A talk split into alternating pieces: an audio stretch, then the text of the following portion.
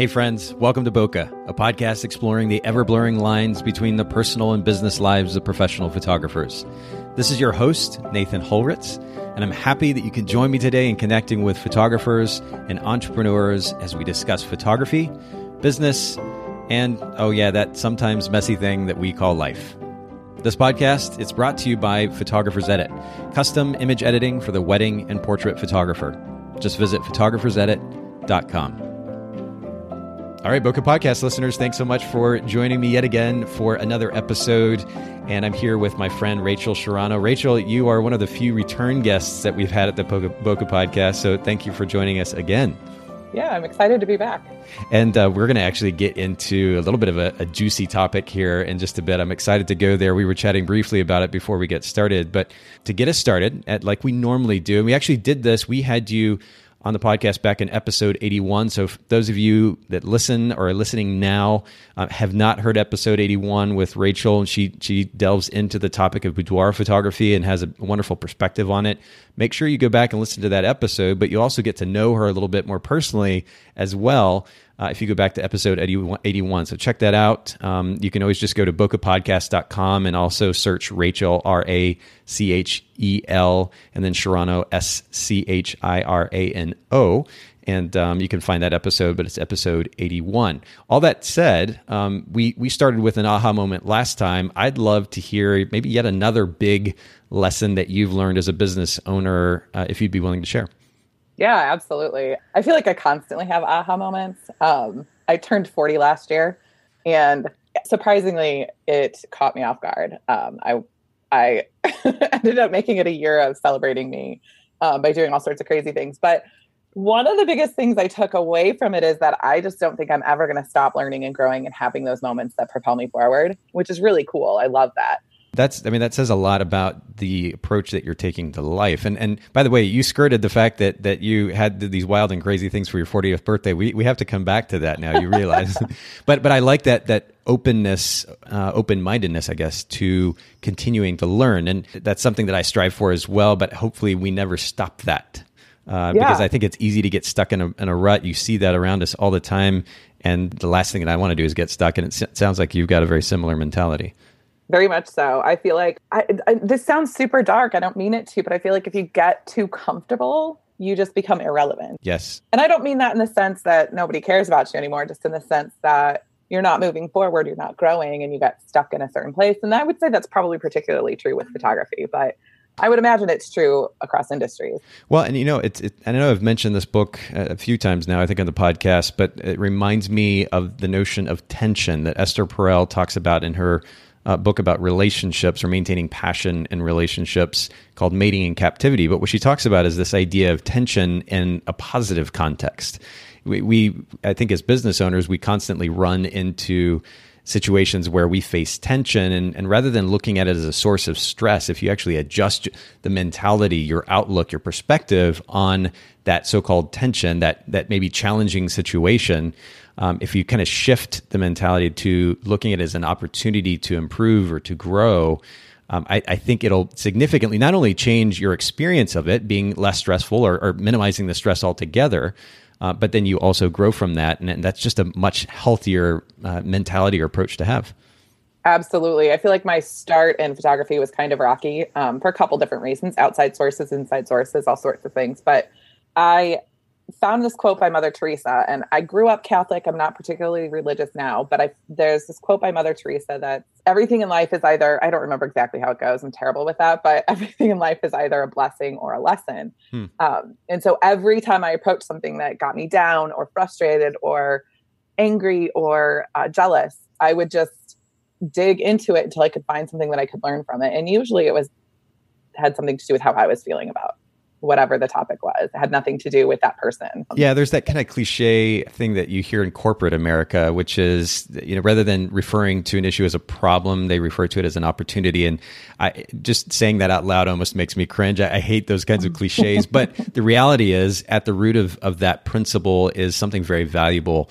And, and it really is very much about belief, uh, your belief about the meaning of that situation, and you get to choose what meaning you assign to this. This is a principle that I've I've alluded to before that Tony Robbins makes a big deal about. But you get to look at a scenario and give it a meaning, and it's mm-hmm. up to you whether you give it a a negative connotation or a negative meaning or something positive. And and I love that notion of looking at it as an opportunity or a lesson. Uh, that would suggest a proactive mentality, which is again is so much healthier and it helps minimize stress. That's really great. Yeah, my kids are in fifth grade this year, the little ones, and they are working on growth mindset versus fixed mindset, and they come home all the time pointing out ways that I exhibit growth mindset. And I didn't fully realize how much it impacted them until they started talking about it in school and they'll be like, "That's growth mindset, not fixed mindset." Good job, mom. that's but that's great. How old are are they again? Uh, they're in fifth grade. Fifth grade. So for, to have kids that are only in fifth grade beginning to learn that mentality, I, I, mean, if, if I had learned that in fifth grade, I'd like to think I would be much further ahead in life already. Um, I know, that's me that's too. really powerful that they're learning that. That's really cool. So we, we, talked about kind of the philosophy and the principles behind how you're approaching learning in life, but it, it, is there a particular instance, another instance that comes to mind that you can share with our listeners? Yeah, it, it wasn't, it was so through that process of kind of trying to embrace where I'm at and own where I'm at and want to move forward, I started to come up with a mission statement and core values for my business because as it grows and changes, I want to have something I can refer back to that really kind of grounds me and yes. reminds me of what I'm trying to do and accomplish. And in putting all of that together, I realized that what I love most about what I do has nothing to do with business, even though I love it. It has nothing to do with photography, even though I also love it.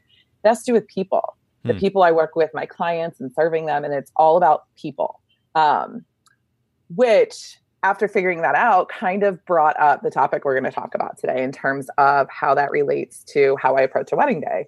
And it was just kind of one of those aha moments that are so obvious. Sure. but when they hit you, it just kind of makes everything make sense. exactly. Yeah. It, it's funny how, it, and, and, this is happening a good bit for me. So I, I turn, I'm not quite 40, I'll be 40 very soon though. And uh, I've been in a kind of a similar place in my own life personally where I'm, I'm looking at I'm kind of looking back a little bit and even just over the last few years and seeing the the lessons that I've learned the principles that I've learned and you know, of course, you also it also leads you to a place, at least in some cases, where you're like, man, if, if I had only learned this thing before, this is what I may have been able to accomplish. Some of those lessons that I've learned, though, have been, as you say, very simple, very obvious, even very straightforward. And it's funny how you know, as much as we might be able to read something in a book, it's ultimately the personal experience that really kind of makes it hit home for us. But so many in, in so many cases. Um, but in that in that particular context, I, think it's ultimately important, and to your earlier point, that that we are really clear. And I know we talk about this a lot on the podcast, but it's so so important because I think it enables us to grow not only personally but ultimately professionally to levels that we may not have even been able to dream. Which is to be really clear about the principles, the values, the philosophy that drives what we do. Photography is really great, but I think it would be an interesting kind of homework assignment for our listeners, if you will, to just sit for for 20 minutes in the quiet without Netflix on, without music on, just sit for a little bit and think about what it is about photography, what it is about business that actually gets you so excited or actually makes you happy. And understanding what those things are, those are likely tied to your values. And if you can then create a not only a life but a business as well that is driven by your values, you're going to be a much more fulfilled person. You're going to be less burnt out um, I, I, think it's a much more proactive way to to look at life. And so I love that you you bring this point up to begin with.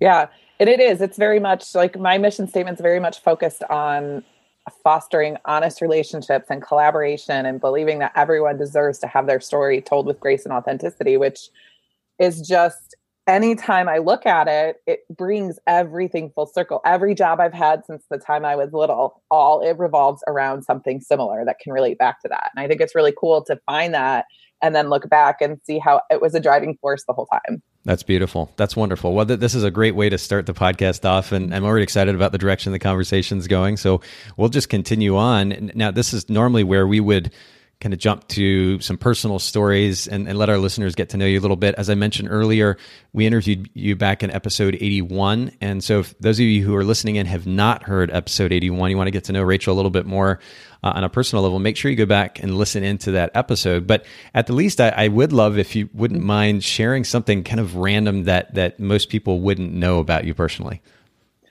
I always stress about this question. Um, I don't know why, but I do. So I just I jotted down some some thoughts the other day about. I was asked this question to become a member of a Facebook group, and I lived in France for a summer when I was in high school, which is super interesting. I still don't speak French, which I think is really funny but I think that that's really when it instilled in me this love for adventure and love for travel and like this love for people. So I've been, I think I talk, touched on this in episode 81, but I've been taking my kids on adventures. So road trips, we go on road trips. We're trying to hit all 50 states before they turn 18. And um, this winter, we went to Florida. We went to Universal Studios, Harry Potter World. They're really big into Harry Potter. So yes. that was our that was our big trip. I was just and, there. It's it's quite amazing. Oh, it was amazing. It was so much fun. I haven't read Harry Potter. I haven't fully watched all the movies, and I don't tend to like theme parks. So I was afraid I was going to be miserable there. It wasn't. It was actually really fun. the, the, big question, the most important question is: Did you have yeah. butterbeer? Of course, we oh. had both versions. oh my! Oh, we're both. So you had the the um the frozen version and the non-frozen version. Yes. Okay, awesome. I, had the frozen, and I love butterscotch anyway. And I didn't, I hadn't put two and two together. I'd forgotten or something, but I didn't realize it was butterscotch. So when I tasted that, oh my word, it, it's so incredibly rich. Like a couple of sips, and you can almost be done. But it was really, really good. Yeah, we definitely shared one. it was a lot. That's um, awesome. But it is good. But the it was just really interesting because when I was in my 20s, I mean my teens and my 20s, I loved roller coasters. I was obsessed with adrenaline, anything like jumping off of cliffs, whatever. I was an adrenaline junkie. You could find me climbing trees. I love and, again how you mentioned that very nonchalantly, jumping off of cliffs. You know, like anybody would. um, climbing the, the tree, the tallest tree in the neighborhood, standing on top of my bike, or on top of like one of those old wooden sleds as it goes down a giant hill. All sorts of crazy stuff. And it, somewhere in my mid twenties, I hit this wall and I couldn't do anything. Like I just didn't like it anymore. I, had, I started getting vertigo. I hated it all, and it was i don't know that it was depressing but it was just kind of like oh that stinks. Like that part of my life's over. And so we go to harry potter world and my oh, i have a daughter who's 22 and so she talks me into going on a roller coaster with her and i was terrified to get on this roller coaster. I was like i'm gonna hate it. It's gonna be miserable. And about halfway through i turned to her and just screamed i want to do this again. This is amazing. And so i feel like it's just it's so cool to rediscover old loves. I don't know. It's just it's just weird to discover that I do still like roller coasters. Well, and, and of course, the wonderful thing, even with the 22 year old, is seeing through the eyes of, of somebody younger than you, and kind of having that experience together um, I, I'd love, I, I, tend to find myself living, not necessarily vicariously through my kids, but certainly kind of experiencing life in a different light uh, because of their perspective. And, and they're both so intelligent and it continues to push me. But it's, it's awesome to have that perspective. Uh, but it's, but you talk about adventures too. This also takes me back to something that maybe I've mentioned before. But I, I traveled so much growing up as a kid, and and uh, in fact, I've actually been to every state now but Alaska. Uh, we hit Hawaii a couple years ago, my myself and my kids, but I need to hit Alaska, and I think that'll be all fifty.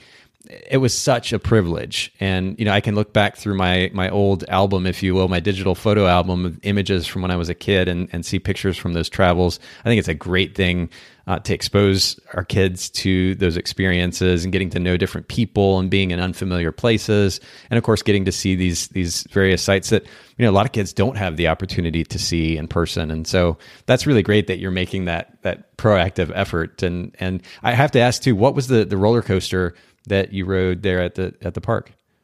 Um, so the first one was the it's like the rock. It's a rocket. It's called Rocket or something. Yes. The, and then I went on Hulk too.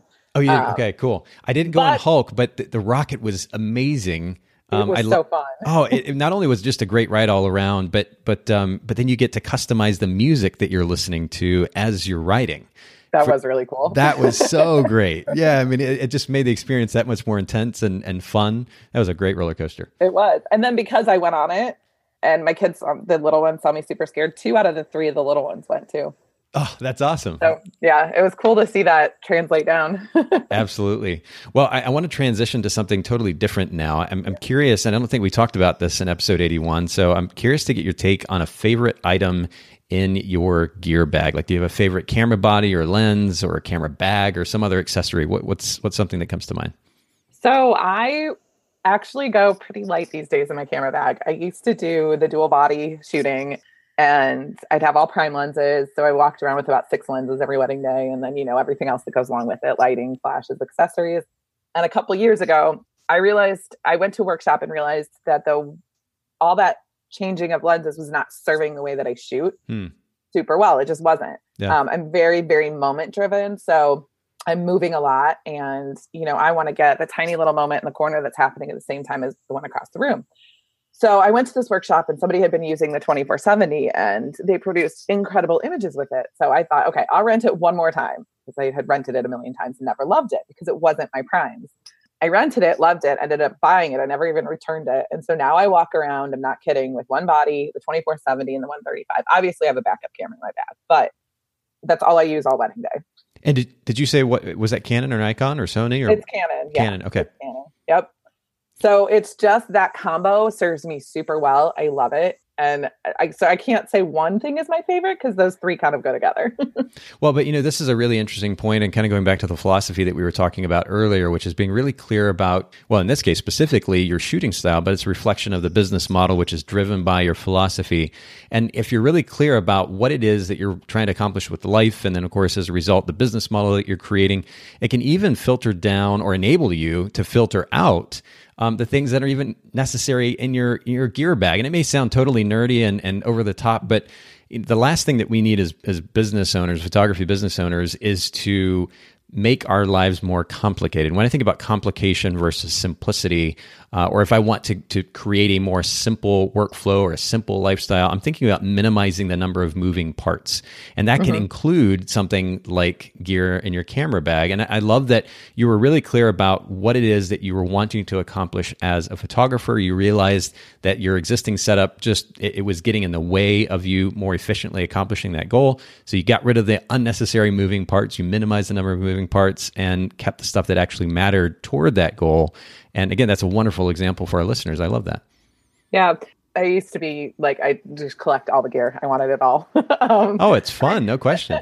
it's so fun. I had to institute a rule for myself that was if it's not broken or you cannot justify a really good reason why you need this, you can't buy it. Absolutely. Well, I, I, think that's great. I, I still, even though I, I, stopped shooting weddings a number of years ago, I'm still buying equipment for you know, doing podcasts or, or creating video content or otherwise. And I and I end up realizing, you know what?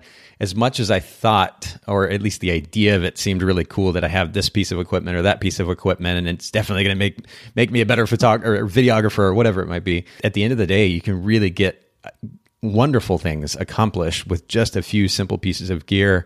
And I've kind of taken it to an extreme in that I'm focusing on using the my iPhone 10 as the primary tool for photography as well as videography, even content that we're creating for photographers edit. So at the end of the day, really it's it's about the purpose that then drives the content and um, you don't have to have every piece of gear in order to make that happen. So uh, I, yeah. I, love I love again that the philosophy is driving what you're doing in that. And speaking of philosophy, that's really a great segue into kind of our focus and the conversation today. And um, if if I were to give this a title right now, I would simply call call it "It's about the client," and yeah. and, and that's what we're going to kind of focus on. And and I mentioned this to you before we started recording, but uh, I, would like getting into topics such as this that that may ruffle a few feathers um, you know, as as not only artist types and photographers and business owners, it's easy to let our egos get in the way and um, and and ultimately focus kind of push our focus toward our work and how it makes us feel and what uh, the the impression that we're making on the world and the response that we're getting in return and how many likes and and the type of engagement that we're getting. And at the end of the day, we are still running a business that is serving the client. And uh, I know that you've made that a priority and a focus. And so we're going to dig into what that actually looks like. Um, and we're going to be talking about creating a better client experience, but again, more specifically addressing how, from your perspective, the client, their wedding day is more important than the artistic agenda. So I'd like to kind of start first, maybe with how you approach the consultation with your clients prior to the wedding day. What does that look like? What kind of information are you gathering from them uh, regarding the day with this kind of philosophy in mind? Yeah, I always feel like the consultation is a bit of a balance because I'm really laid back and I really just want to have a genuine conversation and get to know my clients on a personal level. I mean, I feel that way about anybody I interact with. So there's that side, but then there's also the part of me that's just, I mean, I'm selling. This is my job, it's my business. So I do also have to sell. So I always feel like it's a fine line because if I do it well, I don't really have to sell much because it becomes part of the conversation. But really, I just, when I sit down with someone, I mean, from the very first time that we start interacting via email, I try to keep it personal. I just, I want to know where they come from. I want to know about their families. I want to know how they met, where they work. I want to know everything. Um, just whatever you would talk about with anybody else, that's kind of the conversation we'll have. Um, and it eventually leads to the wedding day. So we'll eventually get to the point where we're talking about the wedding day and where it's at and, you know, how they envision it. We'll touch on styles and details, but ultimately the question that I need answered to know if we're meant to work together is what is most important to them? You know, uh, is their focus the decor? Is it the portraits? Is it the fashion, the flowers? Um, because my clients, um, the ones who resonate with me and the ones who I resonate with on a deeper level, they inevitably say something along the lines of the moments, the people, the celebration. They want to be able to enjoy their day and celebrate with their loved ones. So the entire time that we're talking, I'm looking for them to say that. And if they don't because, say that, will you? I, I, mean, do you just end up reaching back out to them, or do you tell them in the moment, "Hey, you know what? I, I just don't think we're a good fit." What does that look like? So honestly, I I don't know if it's the way everything's written on my website. I don't know if it's just the way the interactions flow through. I've only encountered that problem one or two times wow. where it's been not a good fit. Um, and most of the time, it's just, it works itself out. Either they don't end up hiring me and I let them make that decision. I, sometimes I think it's more important that they make that decision than I make that for them. Sure. Do you, do you, and, and by the way, I'll just kind of throw this out there since we're talking about it. If, if for those of you listening in who haven't already gone back to episode 81 and learned about Rachel's website, it's just very simply Rachel, R A C H A E L S C H I R A N O, rachaelschirano.com. Make sure you go take a look at the website. And I'm actually curious what percentage, uh, if you know offhand, what percentage of your clients do you get as a result of the website? And what percentage are referrals? At this point, it's a lot of referrals. So it's a lot of, I saw you at so and so's wedding, or so and so recommended you to me. Okay. And so a lot of it is definitely referrals, but I do still drive a lot from the website too. I would say probably 25 to 30%. Okay. Well, and the reason I ask is because you, you were saying that you tend to get these clients who already fit the model that you're creating or that you've created for your business, the clients that you are hoping to go after, and they seem to fit that um, mold, for lack of a better word. And, and so I just was curious what you were doing to bring in clients that that fit that goal. And maybe in this case, if if most of them come from referrals, uh, we're talking about like-minded people, right? So mm-hmm. very much so. Yeah, and and and like-minded people are referring like-minded people, and and uh, you end up with clients that that already are wanting exactly what it is that that you hope to offer them. So that's that's pretty great. Yeah, and I think though when before I had the referrals rolling in, because you know it takes a couple of years to get to that point. I would say it was probably a lot of it was a lot of website driven. People would find me on Google and they just liked what I said. A lot of times I'll get your about me page really spoke to me. My website right now is super simple. I just kind of curated everything down. I switched platforms and in the effort to switch quickly, um, I kept it super simple. But it's always been very direct and to the point at the same time having some personality infused in it. But I don't mince words. Like, you know, I mean, I have on there, I don't know if it's on my website now, but it used to be that, you know, clients can send me Pinterest boards and I'll use them as inspiration, but I'm not going to copy them because that's not their day. That's somebody else's day. and that's a really great point, uh, and, and a good, well, a good talking point ultimately for photographers who are meeting with whether it's portrait clients or wedding clients. I, I, I think it's a, a, really constructive way, shall we say, to address that Pinterest conversation, which can be a little bit frustrating and annoying. You know, we get these massive lists or examples of, of all these photos of scenarios that these clients have seen online. And, and of course, I'm sure we can all empathize with their desire in that. But at the end of the day, as you said, it is their day that you're capturing. And so while there's a particular style or look that maybe they're going for, ultimately their day is going to look a little bit different. And, and creating and managing that expectation up front is really important. I think that's very true. I think communication is everything, but I think it's really important to set expectation because I I want my clients to be happy with the end result, but I also want it to be a true representation of their day. So if they send me a Pinterest board and they want me to recreate all those images, that's just going to be us copying what somebody else has already done, not telling their story. Um, and I'm really driven by telling their story. So um, I want them to know that up front that if you want like Vogue esque fashion portraits, they're beautiful. There's somebody else that's better suited to that. yeah, that, that totally makes sense. Well, again, the, the importance, the priority that you place on telling someone's story uh, that comes through and and what you're describing right now and you know ultimately it gives more significance to the idea of getting to know the client i mean it's not unusual that photographers during their initial consultation are quote getting to know their client but I, I think the motive may be different from photographer to photographer at least in some cases. Yours is very specifically about getting to know not just getting to know them on a surface level, but getting to know who they are and then how, how that ultimately translates to what they want from their wedding day. And then, of course, you can consider what that would look like from a photographic standpoint. And so I think that's really important distinction to make.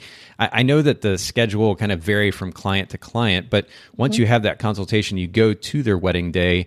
Uh, can you describe what a typical wedding day looks like for you as the photographer with, again, this focus in mind of how can I best tell their story? Not how can I create this really cool image that can go on Instagram and get a bunch of likes from other photographers, but how can I actually create imagery that truly reflects this client's story and their wedding day?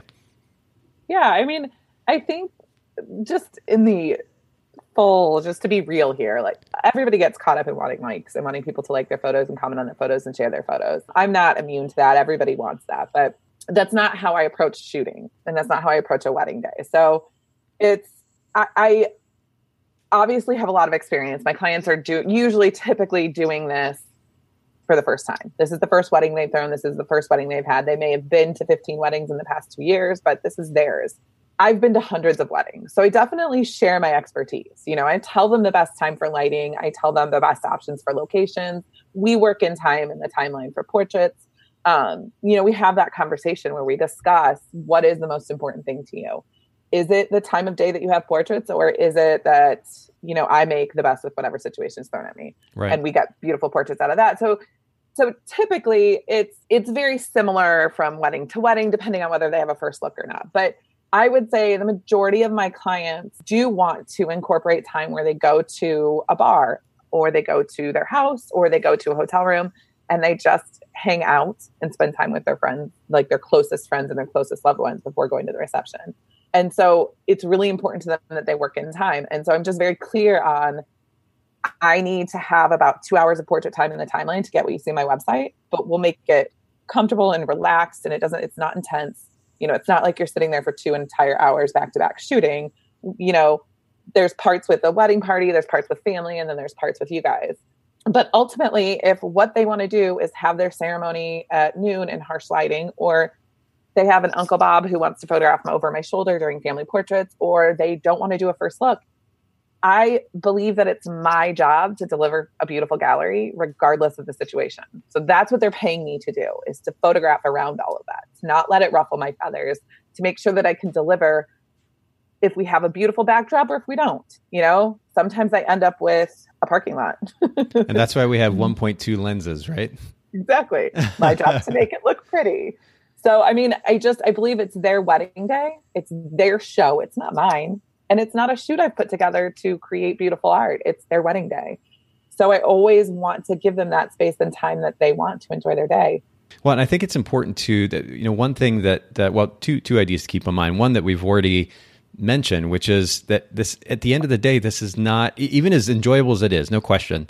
Uh, it's not about getting likes from other photographers. It's about giving imagery to our clients who are going to uh, that is that they're going to actually be happy with. There's there's plenty of opportunity maybe even within the day itself but certainly at other times for us to create personal art for ourselves and for whoever else we want to share it with for that very specific benefit. But at the end of the day, we are serving a client. In order to build a business, we need to create happy or, or make happy clients. And, and so that should be our primary focus. And in this case, you're doing that through focusing on the story that is a true reflection of these clients and not trying to create that image that everybody is going to like on on Instagram.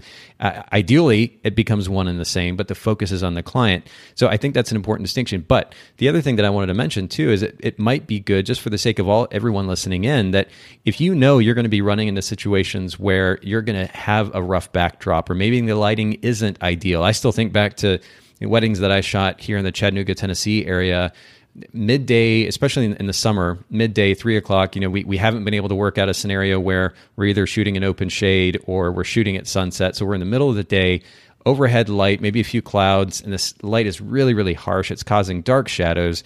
You know, what do you do in that scenario? And those are all kinds of potential solutions.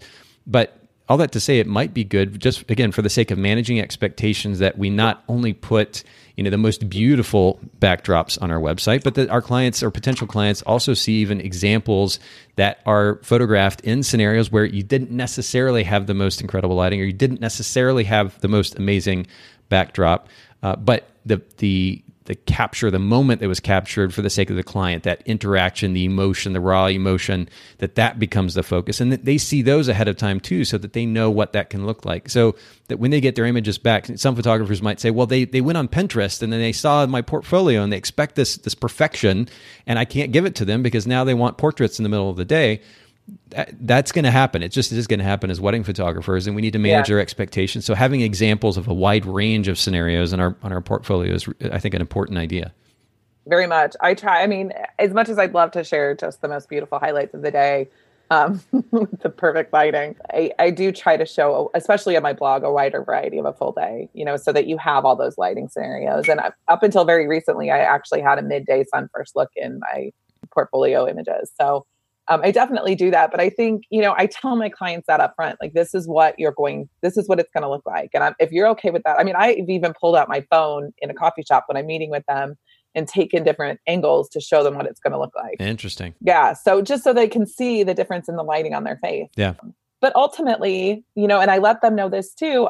I want to set everything up beforehand. I want to know everything, timeline, details, whatever's important to you.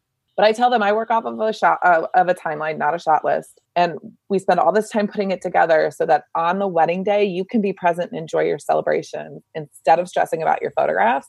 Because ultimately, that's when I can best work my magic and everybody's way happier. And what's the distinction that, that you make between working from a timeline versus a shot list?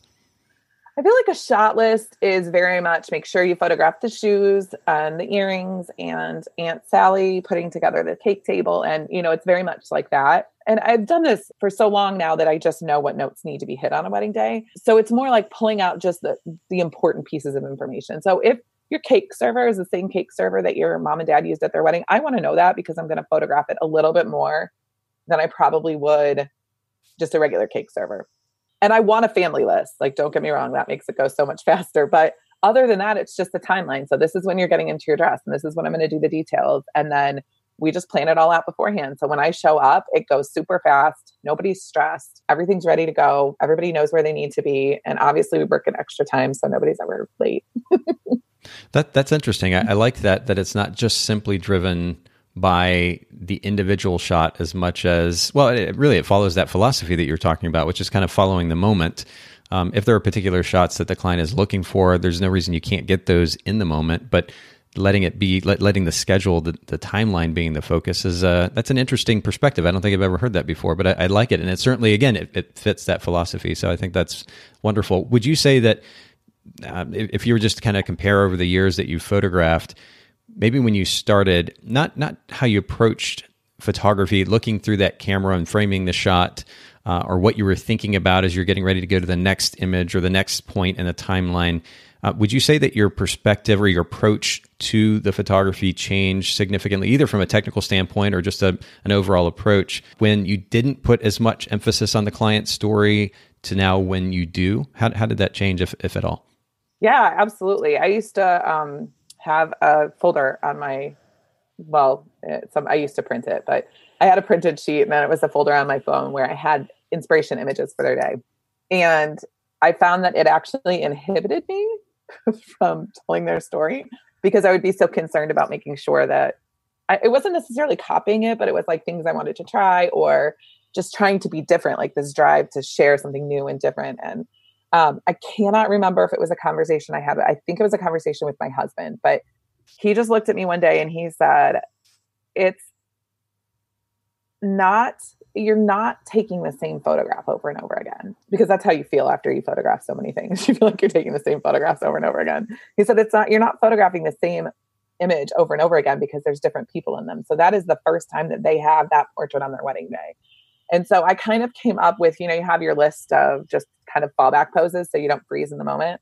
Um, and nine times out of 10, I don't even use those now because I'm just going with whatever's there. But it was that letting go, like just letting go of whatever expectation I had for the day yeah. and just following following what was happening. It's such a fresh start. I, I love that. And, and it, you talked about the the notion of simple lessons, right? It's such a simple idea, but the the idea the, the notion the the approach the mentality of i'm going to set everything else aside that i've photographed in the past and i'm going to start fresh right now whatever time you know 8 a.m 10 a.m 12 p.m whatever time the day starts i'm hitting the reset button i'm starting fresh right now. I love that perspective. I think that's really great.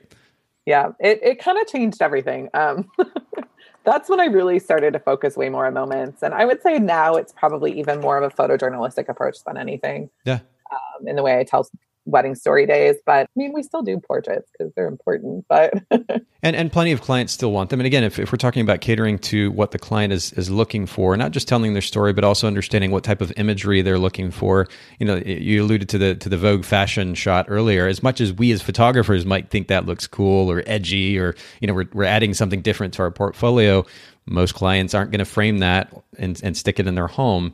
Um, it's that's just the reality of it. So thinking about what the client actually wants, a portrait, a family portrait, is is significant to them, and that's that's important to keep in mind. Yeah. What would you say though led to the decision to make this this switch? Uh, was it that around that conversation with your husband where you went from I'm a photographer focusing on the artistic side of things or your photographic preferences uh, going from that to focusing more about the client story or more on the client story?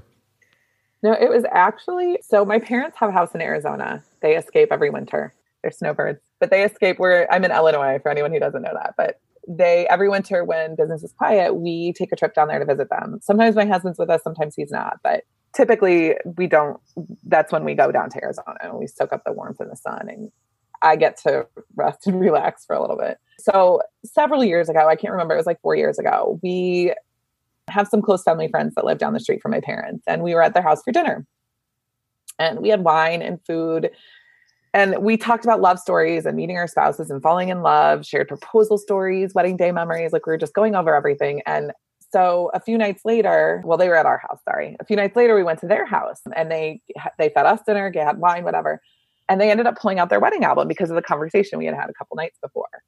Um, and we spent over an hour paging through the images in their album and talking about their day. And it was incredibly powerful to watch. They had been, they had just celebrated their 50, I think, second wedding anniversary. Wow.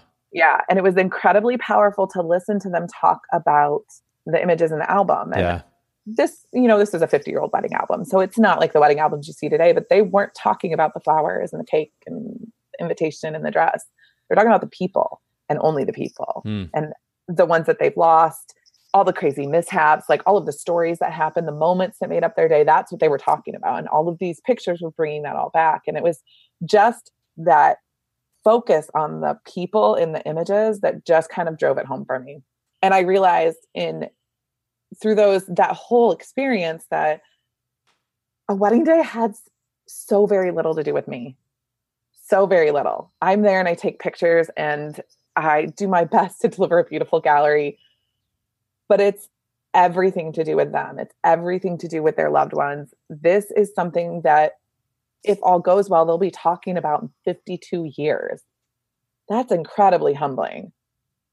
So, even though I show up on a wedding day and I take great care to frame every single shot artistically and beautifully and deliver that to my clients, I don't approach it with the intent to shoot for me. I shoot for my clients. I want them to be able to have that same kind of moment in 52 years.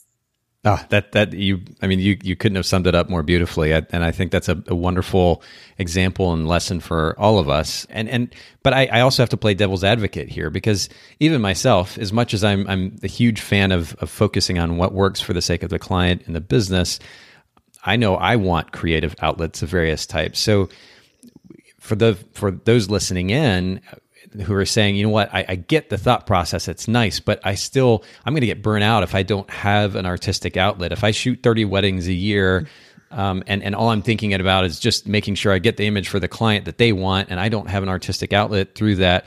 I'm just going to get so tired of my my so-called job. How do you how do you kind of balance this client centric approach, um, you know, geared toward their story and photography that centers around telling that story uh, with also finding some type of outlet for art as a photographer? Yeah. So I, this is going to be a really complicated answer to a very simple question. so I feel like on a wedding day, I do still have creative outlet throughout the day. You know, I play with lighting and I play with angles and I play with backgrounds and I play with watching people's faces and trying to get that moment. Um, I joke and call it people stalking, but really it's like I know that person has a great laugh and I haven't gotten it yet and I want to get it. Um, I definitely do that. I also, I mean, explore artistic framing through the portrait side of things as well. So it's not like it's not present on a wedding day. Um, and actually, I found that since I let go of that control, my wedding days tend to be a little bit more um, creative and a little less the same because I'm not driving it. They are. That totally makes sense. Yeah. But as far as outlets as a photographer, I mean, obviously that's why I started shooting, not really why I started shooting boudoir, but that's why I'm drawn to other things like shooting boudoir or working with other people. But photography is about my only artistic outlet. I can't draw, I can't paint, I can't sculpt. I've tried. It's just not something I'm good at. we play uh, Pictionary and everybody laughs at me because my pictures are so awful. but I love I love music. So we'll have like random dance parties in the middle of a normal day at home. I talked about road trips earlier. That's another thing that really drives my creative side. I don't know. I find bits of inspiration everywhere. It's just, I think for me, it's just picking up something new. Like right now, I'm, I used to love to write, and right now I've kind of recently started to get back into it a little bit. I'm just kind of a dreamer. I like to come up with new ideas and new strategies and implement new things and talk with other creatives about where they're going and figure out ways to get them there. Well, you know what what's what's standing out to me in this conversation is the notion of diversifying, right? It's it's so oh, yeah. I mean, whether it's with relationships or in business or pretty much in any element of our lives, if we go extreme, uh, most of us anyway, if we go to the extreme of only focusing on one thing, um, we're going to well, we're going to lose perspective first of all, but but then it's going to be easy, especially in the context of business, to get burnt out. And so, first of all, I, I, again, I love that perspective of looking at each day from uh, a fresh, well, perspective, from a mm-hmm. fresh standpoint, and and looking for opportunity then within that fresh, that blank canvas, if you will, uh, to create something beautiful focusing on the client story, but within, of course, that context, creating something beautiful. I love that. I think I think, and I've mentioned this before, but wedding photographers, good wedding photographers, have to be some of the most talented photographers in the world because we're constantly we have these these unique situations kind of constantly thrown at us. Sure, the timelines may be relatively consistent. You may have photographed a kiss before or a wedding cake before, but we're constantly put in these situations where the lighting is slightly different or you know something doesn't go according to plan it doesn't follow the timeline and we're surprised it's, a little bit and you just got to hmm. make it work you do. Yeah, and I love that. I love that challenge. The challenge innate to that, but then of course the challenge of creating something beautiful from yet again a, a blank canvas, a fresh story. I think is really great. But then the fact that you're diversifying your time, not just dedicating it toward to photography as one form of art, but also paying attention to other forms of art, and that not only again helps minimize burnout, but it also makes you a a I think, a more talented artist in the end because you have perspective that comes from all different places versus just one. Absolutely, 100%. And I think I, I implemented a rule a long, long time ago uh, when I was just focused on family photography that I would not bring my camera anywhere that was for me. So I know it's it's hard sometimes because you know we go on these epic road trips and I bring my phone. But for me, when I have the camera, I am in one mode. I am in work mode. I am in artist mode. I am not in mom mode. I'm not in wife mode. I'm not in me mode. It's a totally different place to be. And I want to be super present when I'm there with my kids and my husband so that I can remember that stuff along with them. That's why I bring my phone so I can take snaps. But I just, to me, it's important to be present. And I'm not going to lie, sometimes it kills me to not have my camera there. Like I still frame things. well, what do you feel like you're missing out on by not having the so called professional camera there versus your phone? I, probably nothing, if I'm being perfectly honest, especially now that phones have come so far. I feel like when I made this rule, it wasn't the same. But it's just, you know, having those epic photographs are just for your kids, for yourself, for art purposes. I mean, and not to lie, for my Instagram. Like that would be great to have those sure. shots to share. Yeah. They're all cell phone shots. And sometimes I forget to take pictures because we're just soaking up the moment. And I'm okay with that. I think. well, you know, the, the two biggest differences right now, the, the two Ds, if you will, one is depth of field, the control of depth of field. Even though, I mean, that that is actually coming in in the form of software now. Uh, dynamic yep. range is another one that comes to mind. Kind of the differences that you might notice between files out of a, a digital SLR, professional level digital SLR, and and the phone. But even that has improved significantly. You're right. I mean, there's there's not a, a massive difference, especially for the trade off of carrying heavy gear around. And I've mentioned this product before, but I personally use Moment lenses. If you guys just Google search, and we'll link to it in the show notes as well. But uh, for those of you listening, and if you just Google Moment lens, um, you'll see. Well, it'll take you to the website, and it's just a it's a beautiful quality product that gives you a really wonderful finished image. And they've got a wide angle and a fisheye and, and a telephoto and a macro, and those are easy to just stick in your pocket or in a purse or whatever the case, and and take them with you. Throw them on if you want something a little bit different. And uh, and and the fisheye fisheye lens is actually really great for for big group selfies even. Um, but but you can use products like that, tools like that, that will do plenty good enough. And as you say, it will enable you to to more readily be present. And I think that's that's a really really important thing at the end of the day, as much as we are artists and and you know it's really not an all or nothing proposition, we should certainly find outlets for art in all different areas of our craft uh, and and even outside of it. Um, it is about the client. If we want to build a successful business, the focus has to be there. We need to be asking how we can make the client happiest. Um, of course, within the, the boundaries, within the parameters of our business model and our, our long term goals and it, it's I love that you remind us of that. I think this has been a wonderful conversation, and I really can't thank you enough for making time to to share with our listeners. Yeah, of course. Thanks for having me again. Well, and and I want to make sure that they know where they can see what you're doing online. So uh, if you'll just remind them of your website where they can uh, find you on Instagram and Facebook, that would be great. Yeah. So my website's my name. It's R A C H A E L S C H I R A N O dot com. Um, and you can find me under Instagram, just under Rachael Schirano, and Facebook is Rachael Schirano Photography. Perfect. Thanks again, Rachael. Yeah, thanks a lot. Thanks so much for listening to the Bokeh Podcast today. Will you let us know what you think by leaving a review of the podcast in iTunes or maybe in the Apple Podcast app? And I'd love to hear from you personally with your thoughts about the podcast, maybe suggestions about future topics and guests for the show. My direct email is nathan at photographersedit.com. The Bokeh Podcast is brought to you by Photographers Edit, custom image editing for the wedding and portrait photographer. Just visit photographersedit.com com.